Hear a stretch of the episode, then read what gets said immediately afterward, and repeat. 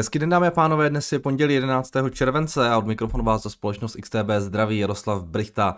Tak ten minulý týden na trzích byl docela v pohodě, když se podíváme na pětidenní změny v Americe, tak velmi pěkné, sympatické, Nasdaq za ten minulý týden plus 5,5%, S&P 3%, Dow Jones necelé 2%, v Evropě to bylo trošku slabší.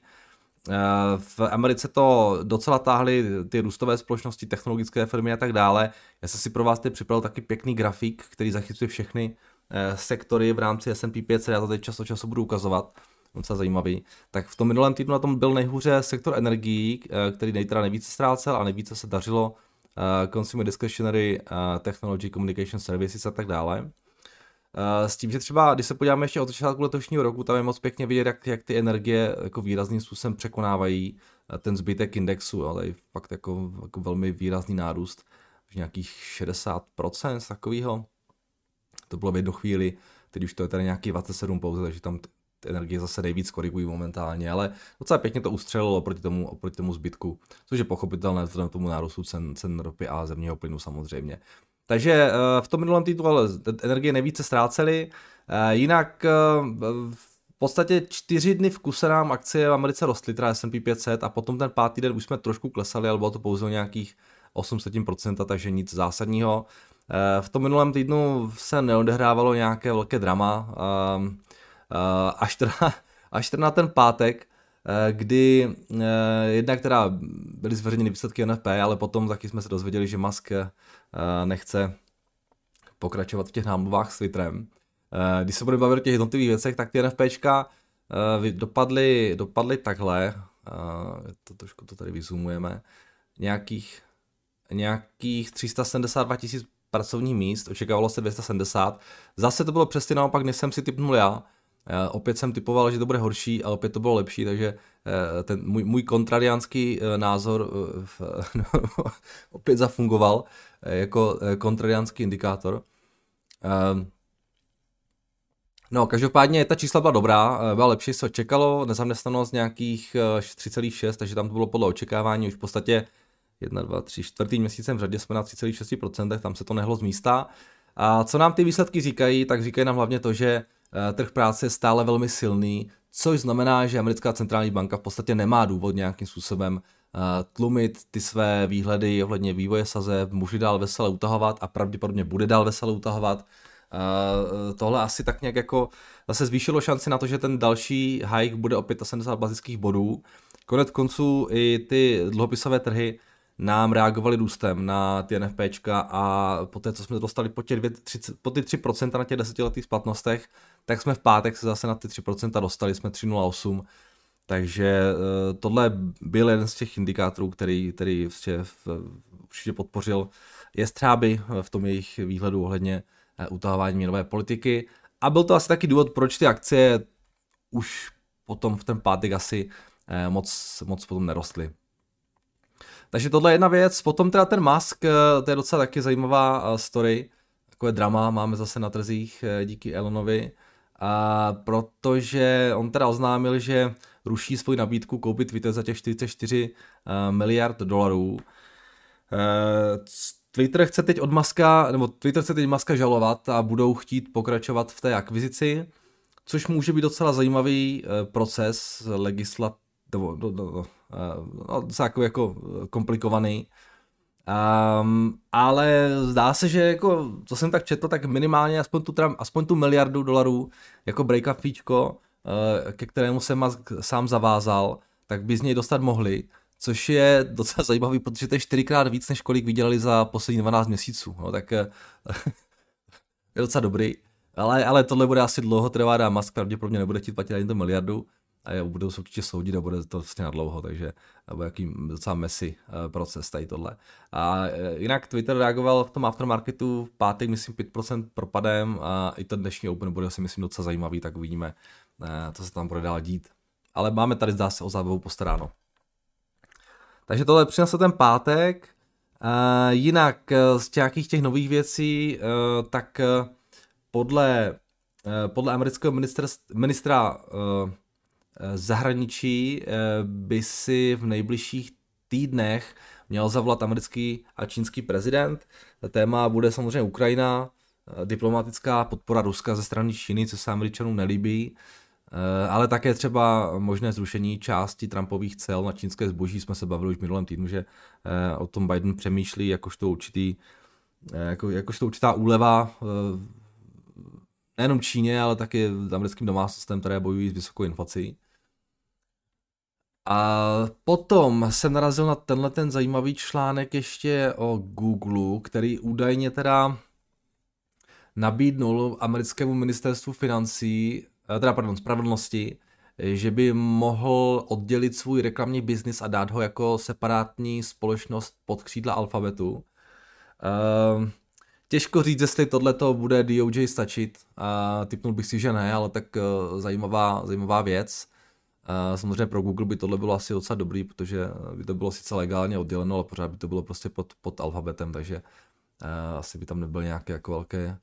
Asi by v podstatě možná ani k žádnému oddělení nedošlo, ale těžko říct, já tomu vlastně úplně moc nerozumím. Tak uvidíme, co na to DOJ. Potom zajímavá zpráva z Evropy přes víkend, kde se teda politici dál připravují na to, že je Rusko kompletně odřízne od dodávek plynu. Podle francouzského ministra financí to má být už nyní základní scénář. No a my jsme se dozvěděli teď o víkendu, že Rusko ohlásilo 10denní odstávku Nord Streamu 1, což je samozřejmě klíčový ropovod, kterým do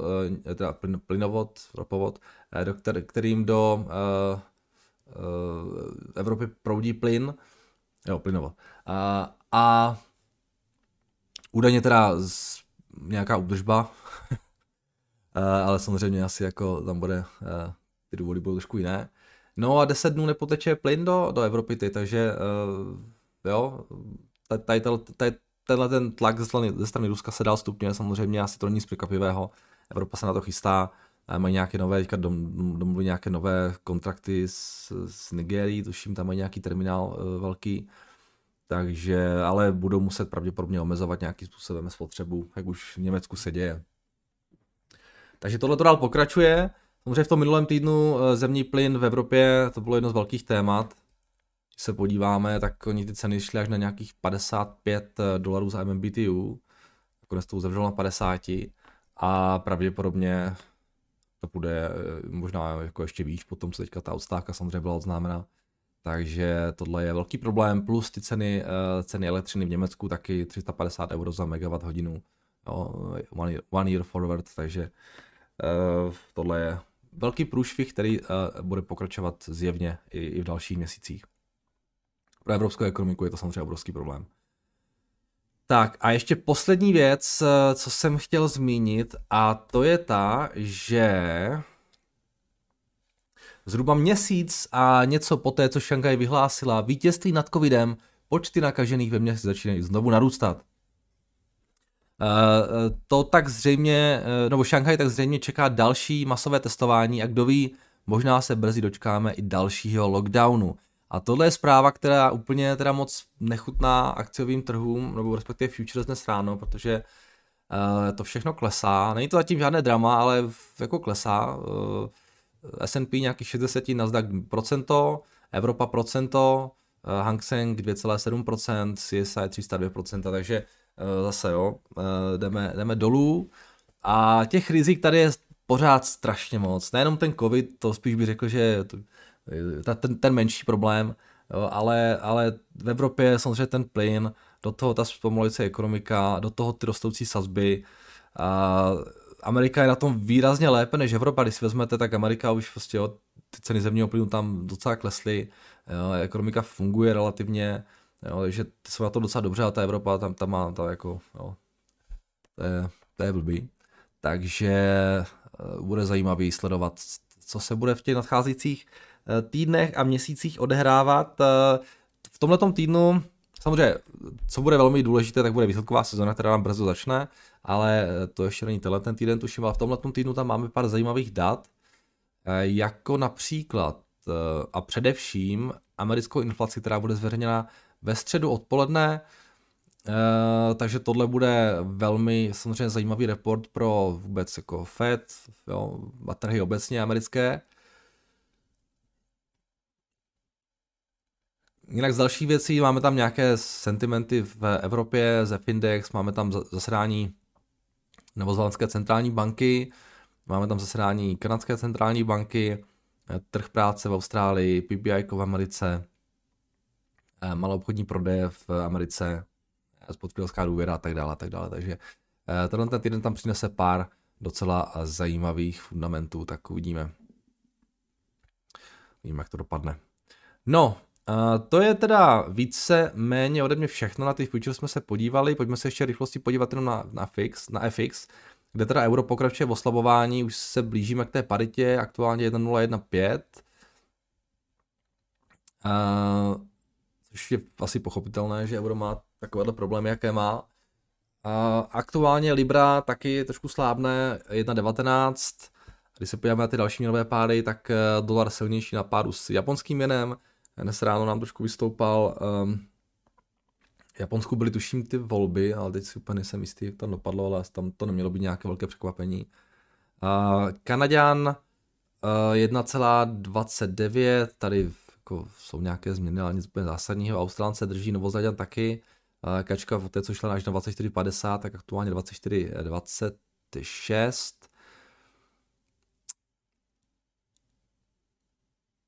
A co tam máme dál? Tohle je zlato, nějakých $1,740, taky si drží víceméně ty ztráty, které nabralo v těch hlavně v tom minulém týdnu taky. Takže tam byl docela solidní tlak, stříbro samozřejmě taky pod tlakem, 19,28 a tohle je ropa. Ta se teda dostala pod $100, pak se vrátila zpátky, ale vzhledem k těm covid zprávám z Číny, tak bych se možná trošku bál, aby tam nebyl zase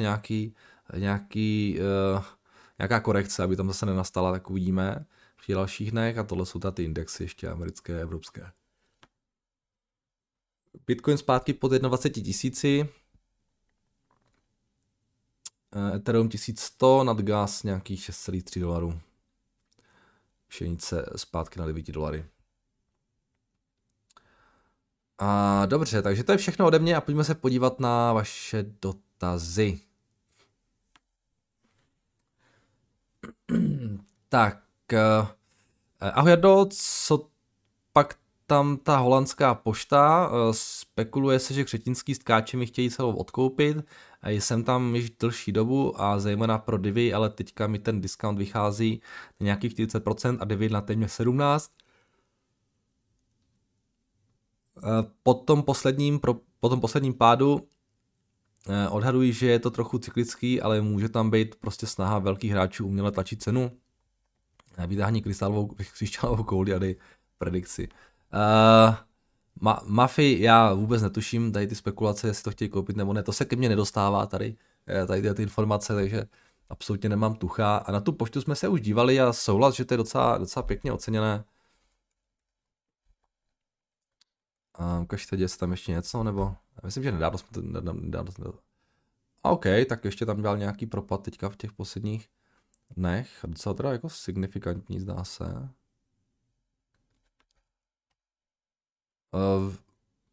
Vteřinku, ještě se podívám, jestli tam nebyly nějaké třeba zprávy. Tady nic nemám teda.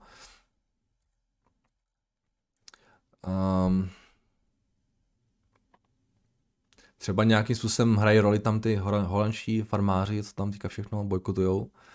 Nevím, nemám tušení, jestli to taky může hrát nějakou roli. No, ale vypadá to hezky. Jo, za nějaký 10násobek, už skoro ani ne.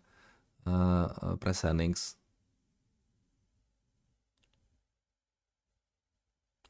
Vypadá to ještě hezčej, než když jsme se to dívali posledně, no, tak asi tolik vám tomu řeknu, ale žádnou predikci vám nedám.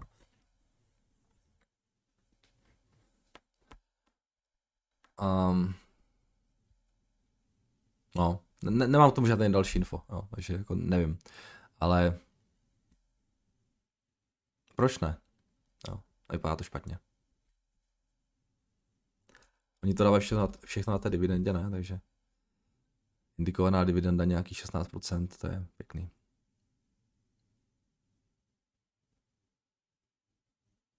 Jo, to je taky pěkný biznis, když to koupíte celé, tak pak si můžete vyplácet, prostě, že jo, co tam chcete investovat, jako jo, tam není moc do čeho, asi jako nějaké investice tam jsou, ale prostě to je hotový biznis a v podstatě z toho vám budete jenom tahat prachy, takže když vám to dává 16% díl a když jsou schopni to dělat, tak jako proč ne, no.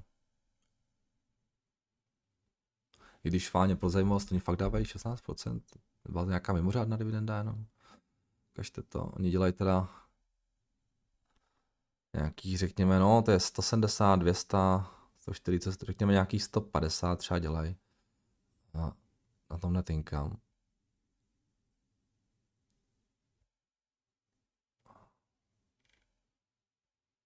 No jo, no, platí nějakých 113, jo, to je docela pokryté. Dobrý, pěkný. Jdeme dál. Tak dobrý den, mohu se prosím zeptat, jestli vy jste spíš volil akcie Altria, nebo byste dal přednost českému Philip Morris. Akcie nabízí zajímavou dividendu a možný růst do budoucna.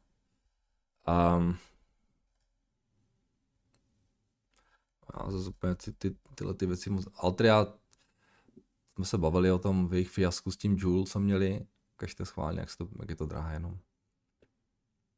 Tady je multiple kolik? Nějakých 8,5, 8,1.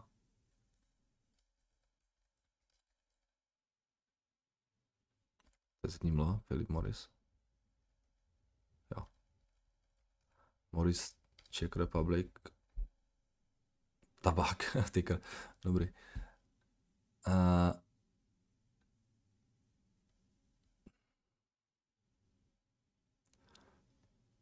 Proč tady mám ty multiply? Ukažte to, kolik oni vydělávají. Jaké 3 miliardy? Proč tady mám market cap aktuální? Počkat, price is not available?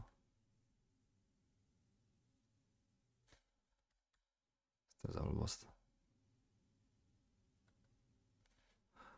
Teď se určitě všichni smějete, protože tady něco nevím a... Jestli třeba na tom trhu nejsou, nebo... Já se omlouvám, já vůbec český trh, já absolutně jako nesleduju, takže...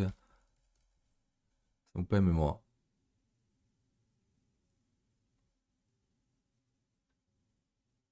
Nevím, já tady prostě nemám cenu. Takže nedokážu nic teďka srovnat. Akcie.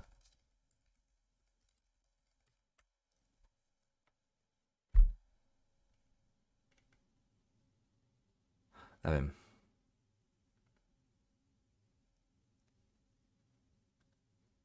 Tady nějaká cena 16 000 obraz, jo, no ne?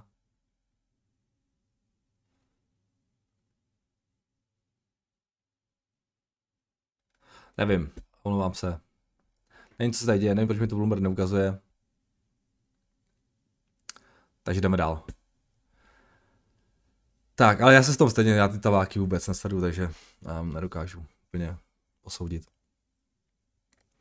Tak, Kuba píše, hezký den, píšu s dotazem na Upstart a jejich předběžný report za druhý kvartál, v němž mimo jiné uvedli naplnění odhadu revenue, nenaplnění odhadu revenue kolem 300 milionů dolarů, kdy vygenerovali údajně pouze 228, k tomu komentář CEO. Our revenue was negatively impacted by two factors, approximately equally. First, our marketplace is funding constrained, largely driven by concerns about the macroeconomy among lenders and capital markets participants. A druhý byl... in Q2 we took action to convert loans to our balance sheet into cash, which given the quickly increasing rate environment negatively impacted our revenue. Jo, jasně. Mohl bych vás poprosit o vysvětlení procesu předvedení půjček v rozvaze na cash a jeho významu na snížení revenue. Trh report ocenil, jako by těch korekcí v případě Upstartu bylo poslední době málo, téměř 20%. Téměř 20% propadem, bylo by možné se na ně juknout i do Bloombergu, jak velký mají dluh a jaký podíl v jejich rozvaze ještě tvoří půjčky. Vše, co se nyní děje v úrokovými sazbami, tomuto biznisu určitě neprospívá, tudíž nízkým revenue se ani moc nedivím, ale spíše si myslím, že jsme pouze na začátku a pokud by trh měl takto za mě přehnaně reagovat na špatné, avšak vzhledem k makru oprávněné opravdu špatné výsledky Upstartu, tak se docela bojím, co bude dál, protože přeci jen uvedené poklesy jsou poměrně vysoké, vzhledem k market capu kolem 2,3 miliardy dolarů. Celkově pokles od all time high už je nějaký 93%. Společnosti jako takové věřím a věřím, že ve správné konstelaci dokáží stabilně pěkně růst vys poslední roky, ale přiznám se, že ta čísla mě momentálně docela děsí a bere se to ve mně, jestli není ještě moc brzy na navyšování pozice, případně zda vůbec ji navyšovat budu. Děkuji za zodpovězení mého dotazu a za kvalitní práci, kterou každé ráno provádíte. A přiznám se, že když jste tu ty 3 dny nebyl, tak to byla sakra nuda. Musíš nahledat si to všechno sám. OK. Tak jo, děkuji, Kubo. No, ten Upstart zveřejnil teda guidance na ten druhý kvartál, který zdá se teda byl hodně špatný, protože ty revenues byly výrazně pod těmi odhady, s kterými počítal trh a který guidoval management.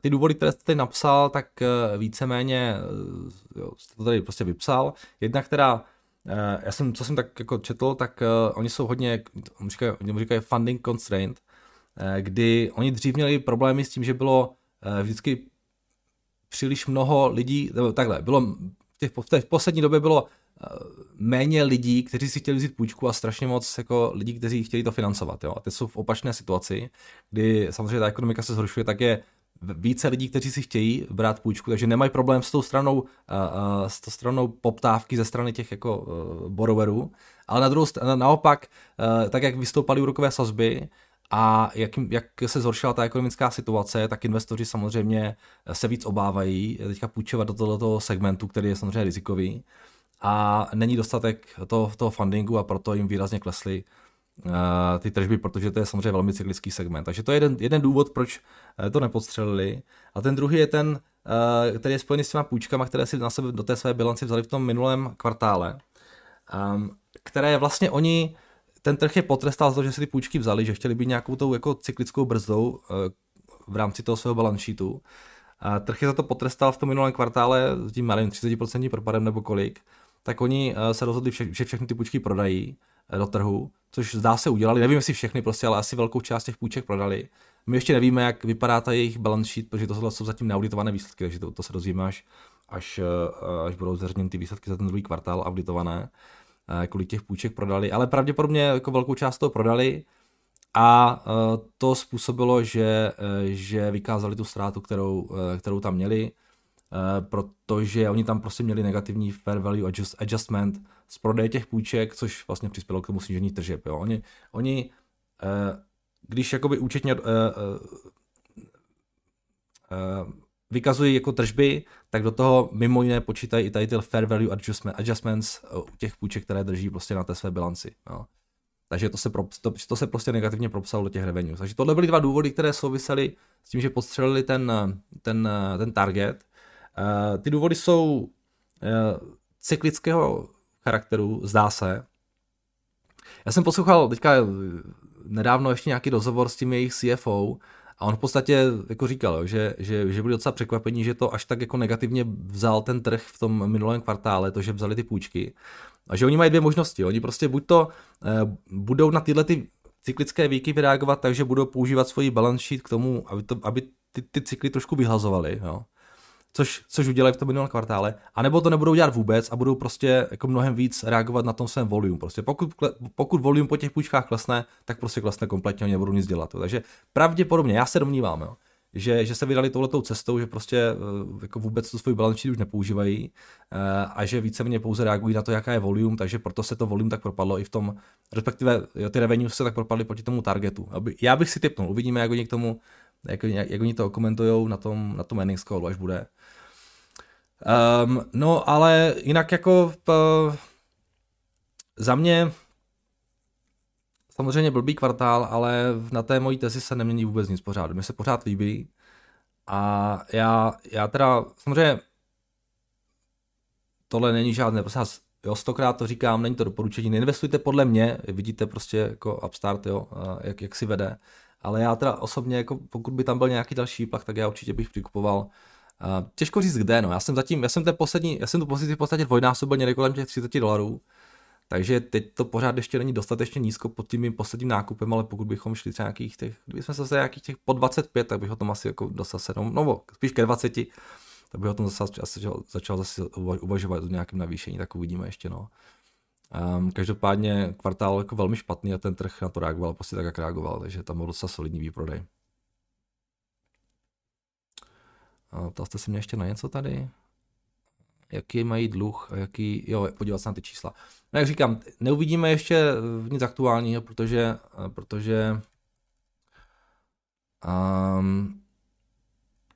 nejsou ty čísla updatované, takže ty půjčky mají pořád na stejné úrovni, jako byly v tom, jo, v těch číslech, jako byly v tom minulém kvartále, tady nějakých teda celkem, kolik oni tam měli těch půjček, nějakých 600 milionů nebo něco takového.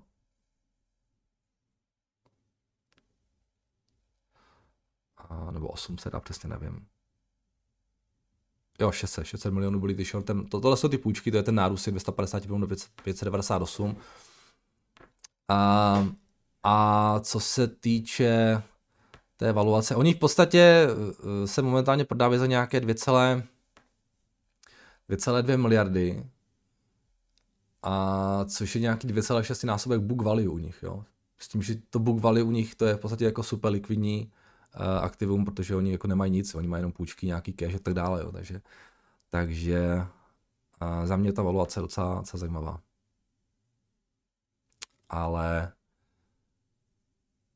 Ale souhlasím s tím, co tady tvrdíte, a to je to, že to může být ještě hodně nepříjemné v těch dalších kvartálech, jo, obzvlášť pokud ta ekonomika fakt bude zpomalovat, pokud třeba poroste nezaměstnanost, jo, prostě ti investoři, ne ani tak banky, ale spíš takové ty fondy, které jsou třeba leveragnuté a které prostě kupují ty ABSka a ta jejich poptávka je hodně cyklická, tak tam může úplně v pohodě vyschnout výrazně v tom negativním cyklu a ty revenues se můžou ještě klidně propadnout a můžou, jo, prostě ten růst tam zdaleka teď nebude tak jako agresivní, jako byl v těch minulých letech, kdy naopak to prostředí bylo jako extrémně pozitivní pro ně, protože vzhledem, jak přišel ten 2020, 2021, tak covid krize a ty vlády dali ty šeky prostě těm lidem, tak strašným způsobem klesly delinquencies rate na těch půjčkách, jo. Tam v průměru na těch půjčkách, jenom tak jako pro zajímavost, jo. V průměru na těch půjčkách, které oni dávají, je 10% default rate, jo. A když přišel ten, že jo, ty věci prostě kolem covidu a ty půjčky, tak ten default rate klesl na nějakých 5%, což bylo prostě historické minimum úplně, protože prostě lidi měli prachy a bez problémů si dokázali, jo, ty půjčky splácet. No a teďka naopak ten default rate začíná znova narůstat, jo. A to poměrně rychle, jo. To je na všech půjčkách, nejen na Upstartu, ale na všech prostě consumer loans. Ale to prostě způsobuje to, že ta poptávka po nich je nižší. Nejde ani tak o to, že je vyšší ta delinquency rate, ale jde o to, že ten trh se prostě mění. Jo? Ta ekonomika se teďka je v procesu výrazného zhoršování a ten trh, jak se přizpůsobuje, že jo, prostě potom si jenom dáte nějaký vyšší rizikové premium a tak dále a ta poptávka se může vrátit, jo. A ona se vrátí, až se ta ekonomika nějakým způsobem stabilizuje. Ona nemusí být nějakým úplně skvělém boomu, jo. Ona se potřebuje stabilizovat, aby ti investoři měli nějakou visibilitu do těch dalších let a to teď nemají, jo. Takže proto je tam problém s tou poptávkou po těch půjčkách. Jo. Ale říkám, za mě to je vlastně cyklická věc, ten biznis je extrémně cyklický a když jsem do toho šel, tak jsem s tím počítal, že to je cyklická věc. A to, co mě zajímá, je ta klíčová teze, a kterou zatím tam jako mám a na té nemám jako zatím důvod cokoliv měnit, takže uvidíme, no, čeká nás asi trošku možná divokých ještě pár čtvrtletí. Tak, zdravím, firmu Twitter asi nemusím představovat, bohužel jsem se nedávno nechal zlákat rozdílem mezi tržní cenou a domluvenou cenou pro Muska a teď tato položka v mém portfoliu brečí, nicméně neplánuju prodávat, jelikož mi přijde, že i přes zrušení domluvy mezi představenstvem a Muskem má tato firma potenciál. A za těch posledních pár měsíců vidím lidi kolem sebe, jak používají Twitter, více Twitter než Facebook, jelikož se zde člověk kolikrát dozví více zajímavých informací. Myslím si, že pokud představenstvo vymyslí, jak tuto platformu lépe zpeněžit, má tato firma potenciál dostat se na ceny kolem $50. Jaký máš názor na Twitter ty? A mohl bych tě poprosit o náhled do Bloombergu, prosím. No tak Adame, tady ten váš dotaz na mě působí trošku tak, jakože jste, jo, že se sám trošku přesvědčujete o tom, že to bude dobré. Jo. Takže ta základní teze, a možná se pletu, jo, ano, prostě takový mám dojem, jo, že ta základní teze byla ten Musk deal, a ty, když to nevyšlo, tak si řeknete, ale ono to je pořád dobrý, ono se tam dostane. Jako. Tady to, co píšete, jo, že Twitter byste to měl točit trošku víc, jako daří monetizovat a pak to může být dobrý, tak to je teze, kterou už ty lidi kolem Twitteru mají 10 roků, jo, a zatím se to teda nedaří. Jo. Takže jestli se to podaří, jako já vám to přeju, ale zatím teda tohle teda totálně nevychází. Jo. Twitter z nějakého důvodu prostě, já nevím, jo, z jakého není schopen jo, ty své lidi monetizovat a tak dobře, jak to dělají ty ostatní sociální sítě. Souhlasím s tím, že je to skvělá platforma, je to moje nejoblíbenější sociální platforma, já bych, jako, jo, Twitter pro mě určitě jako nejdůležitější sociální síť, kterou mám. Takže já se sdělím váš názor na ně, ale to, že je to dobrá jako platforma, hold, prostě ještě nemusí znamenat, že je to dobrá investice. A teda Twitter je tragická investice. Jo, musím říct, za těch posledních pár let, tak pro jejich akcionáře teda hrůza. Jo. To nikam nejde, nic to nedělá, peníze to nevydělává. Jo, když se dáte o to IPO, tak prostě tohle je jejich výkonnost za posledních, já nevím, 8 let. Jo. My jsou tam nebyli, kde začíná na IPO v roce 2014. No a to ještě teda budou níž, protože jsem asi teďka dnes ráno to otevřeno, odpoledne to ještě asi hůř, jo, takže. Skvělá síť, špatná společnost. A to, jestli se jim to podaří, já jim to přeju, ale jo, tady Bloomberg tady očekává nějaké miliardy už od příštího roku, tak uvidíme. No, zatím teda takhle dobře na to nebyli ještě nikdy. Jo, že by to, co očekává od nich trh, tak to tady teda vůbec jako v minulosti nebylo, tak nevím, proč teďka to nejenom mají začít dělat.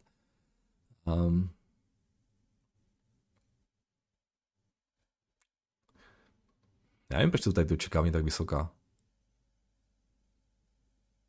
Ale jednou od nich ten trh očekává prostě konzistentní nějaký. Já nevím, no. No, každopádně, i kdyby to, co ten trh čeká, co čeká Bloomberg konsensus, byla pravda, tak pořád se prodávají za nějaký 28-násobek price earnings, jo. Což teda je docela dost, vzhledem k tomu, kde se pohybuje třeba Alphabet, Facebook, jo, a tak dále. A to říkám, jako, to dávám ten benefit of doubt prostě, jo, jako, že to, takhle už to bude i nadále, což si nemyslím, že tak bude, jako, jo. Takže... Nevím, no, Twitter není úplně... To potom bych, po čem bych jako nějak toužil teď. Tak jo, jdeme dál. Upstart minus 20% známe, jo, to jsme řešili. Zdravím, Mardo, už nějaký čas mě napadá myšlenka, jak by to podle tebe bylo v případě, kdyby se válka rozšířila i, nedej bože, na území Polska. Jde mi o to, že XTBčku jsou právě Poláci a tak by mě zajímalo, co by se podle tebe stalo s našimi aktivy u XTB. Na netu jsem našel tohle. Tradiční akcie a ETF u XTB jsou uložené u licencovaného depozitáře, takže ani v případě insolvence XTBčka o ně klienti nepřijdou. Pouze by došlo k převodu cenných papírů k jinému brokerovi nebo depozitáři, takže můžeme mít klidné spaní a vyplatí se podle tebe mít z výše popsaných důvodů více brokerů. Díky za odpověď, Pavel. Pavle, já osobně mám víc brokerů, protože jednak jako vždycky je dobré asi být diverzifikovaný a taky každý ten broker má nějaké jako jiné třeba věci, které jako mi vyhovují, takže já těch brokerů mám víc, je to kolik? 1, 2, 3, 4 už to jsou. A co se týče tady tohodle, tak že jo, ty akcie jsou prostě, jak tady píše to v depozitáři, takže to jako není jako, že fyzicky v Polsku, jako no. A co se týče vašich peněz, které máte na účtech, tak já nevím přesně, jak to úplně funguje, tak se teď, ale jestli se neberte, pokud máte nějaké peníze v Česku, tak jsou v českých bankách, ne? Jestli, jo, ale prosím vás, neberte mě úplně za slovo, jo. Budou kluci to poslouchat a budou krotit možná očima, ale myslím, že takhle to mělo nějak být, ale jako fakt si na ty věci neptejte, protože já úplně přesně nevím, jo. Ale já osobně jako taky mám XTBčko a jako, že by mě to nějak trápilo, že jako nechává mě to docela klidný, musím říct toho, tady tohle. Takže tohle já vůbec neřeším.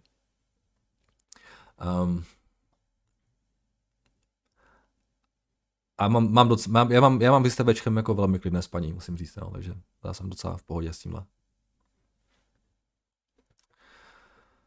Tak. Zdravím, Jardo, chtěl bych se zeptat na Target, společnost, kterou není potřeba představovat. Myslíte si, že při současné evaluaci a také zvýšených zásob by mělo smysl něco nakoupit? Děkuju. Target jsme tady taky už měli nějakou dobu, za mě další jako docela dobře oceněná společnost. Nemám tam pozici, neplánuju tam pozici, hledám něco jiného, prostě hledám spíš takové rizikovější věci, teďka momentálně lovím mezi těma růstovkama, ale naprosto rozumím tomu, že že na to někdo se dívá, no. Protože potom, co to vyklesalo na těch $150, tak ten multiple se docela jako narovnal docela hezky, jsme nějaký 12, což je v podstatě už pod nějakým průměrem, jo, dlouhodobým.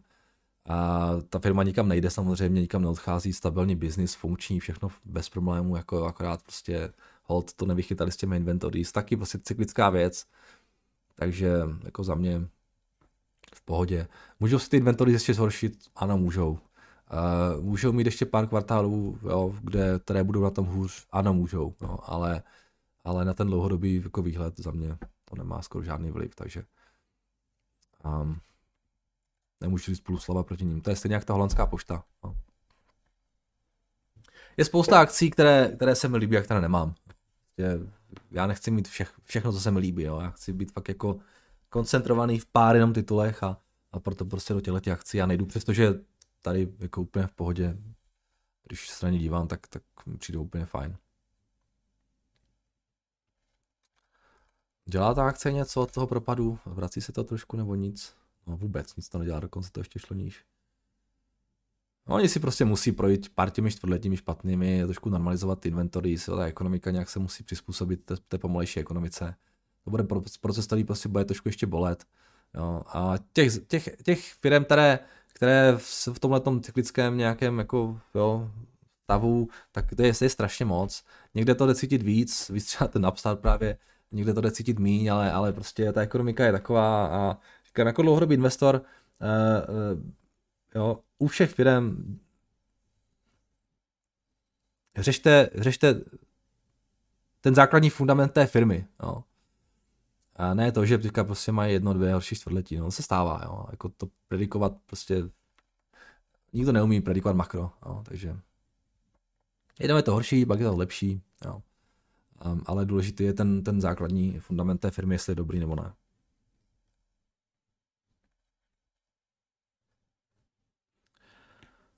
Tak, zdravím, Jardo, chtěl bych se, jo, Target jsme měli, jasný, ahoj Jardo, co říkáte na ruskou drahu na Upstartu, přikupujete? No, jsme řešili. Nepřikupuju zatím, ale nebráním se, když bude cena správně. Tak, rád bych se ptal na váš pohled na Vanguard Discovery a díky za daný komentáře. Jane, tohle jsme tady řešili mockrát už, jo? Když si dáte tady ten spreadsheet náš, co tady máme, a dáte tam, buď tam dejte výhledat Discovery, nebo tam dejte WTVBD, jo? Poslední možná takhle byly označovány, a poslechněte si, co jsme tady řešili k ním. Já je mám v portfoliu sám, takže já jsem long. Tak dobrý den, mám dotaz přímo na službu XTB, pokud mi dokážete poradit. Hodí se XTB i pro dlouhodobé držení akcí, přijde mi spíše jako tradingová platforma, děkuji předem za odpověď. Tak tady máte 7 odpovědí od lidí, kteří to asi nějak jako komentují, takže za mě ano, hodí. Obzvlášť ty americké akcie, české úplně ne, české na české nejsou dobří, ale americké podle mě jsou úplně v pohodě, už tam jsou ty dividendy pořešené a tam nulové poplatky, takže nevidím problém. Jako.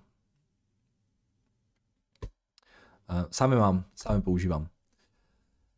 Tak a to je všechno, maže mi to dotazy, teď mi tady skočil jeden dotaz, ok, tak jdeme na to.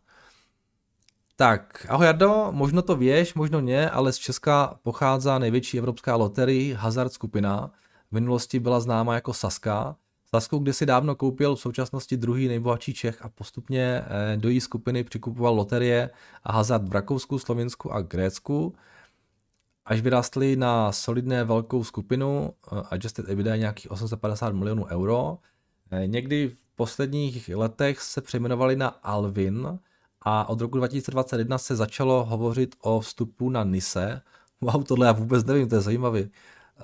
Dnes je plán už konkrétnější, Alvin by se měl spojit s CRHC, s PACem, který vede nějaký zkušený investor, který byl poradcem ještě Ronalda Reagana. Data, které jsem našel, valuace podle Seeking Alpha nové entity by měla být 9,3 miliardy dolarů s tím, že CRHC by mělo držet 17%. CRHC se dnes obchoduje na 1 miliardě, ale po úspěšném mergeru by měl logicky vyskočit na cirka 1,5 miliardy. Ak by bylo možné, co si myslíš o tomto druhu biznisu, je něco, co může být shady na takovémto uvedení na burzu.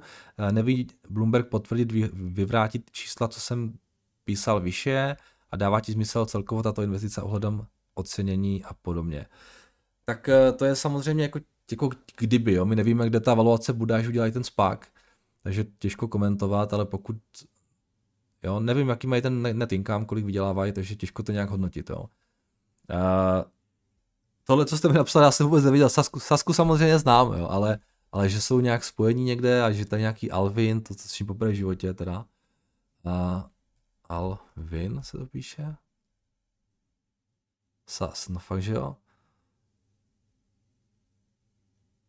No, ale tady zatím žádné čísla nebudou, takže... Ukažte to. Ale jo, je tady něco, hele.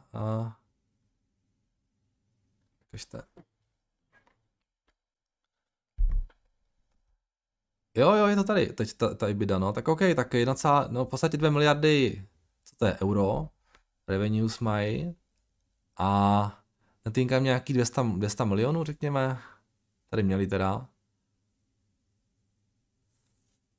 A takže 200 milionů euro, to je v podstatě i dolarů. A vy jste říkali 1,5 miliardy, že by se měl být ten market cap. To by asi bylo docela dobré.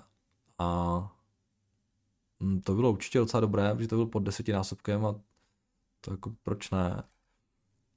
A jestli mi ten biznis dává smysl, no biznis je to nádherný, jo, určitě. Ale přiznám se, že úplně nevím, jak je to s těma regulacema prostě, jo. No, nevím přesně, jak to funguje. V Česku, já nevím, ty loterie jsou nějak, že jo, to bylo nějak státní, nebo nevím, jak to přesně funguje s těma regulacema, jak moc to ten stát může kecat, jo, jak je to s těma licencema, kdo může, kdo nemůže a jestli těch loterií může být víc nebo ne v jednotlivých zemích. Tomu nerozumím, jo, to by bylo potřeba do toho se trošku víc ponořit a pak na základě toho si udělat ten názor, ale jinak loterie samozřejmě je perfektní biznis, no, prostě jako to je jak provozovat kasino, s tím, že ale máte jako těžký, jako oproti těm kasinům, kterých je spousta, tak tady máte prostě nějaký jako těžký monopol nebo oligopol, jo, nevím přesně jak to funguje, ale lidi si to budou pořád kupovat tikety, zdá se, takže může to být zajímavá investice, ale přiznám se, úplně nevím přesně, jak ten biznis funguje, jaké jsou tam rizika, vlastně regulatorní a výhledově prostě ten segment, prostě nerozumím tomu, takže nedokážu to posoudit, ale může to být zajímavý IPO.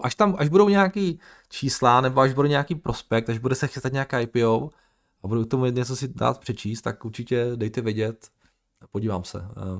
Možná zkusím něco vygooglovat, jen tak pro zajímavost, ale jo, proč ne? A říkám, ocenění nevíme, takže těžko to hodnotit, no. Tak jo, to je všechno, dámy a páni. Tak děkuji za vaše dotazy, pište samozřejmě dál a uslyšíme se opět zítra. Mějte se krásně a naslyšenou.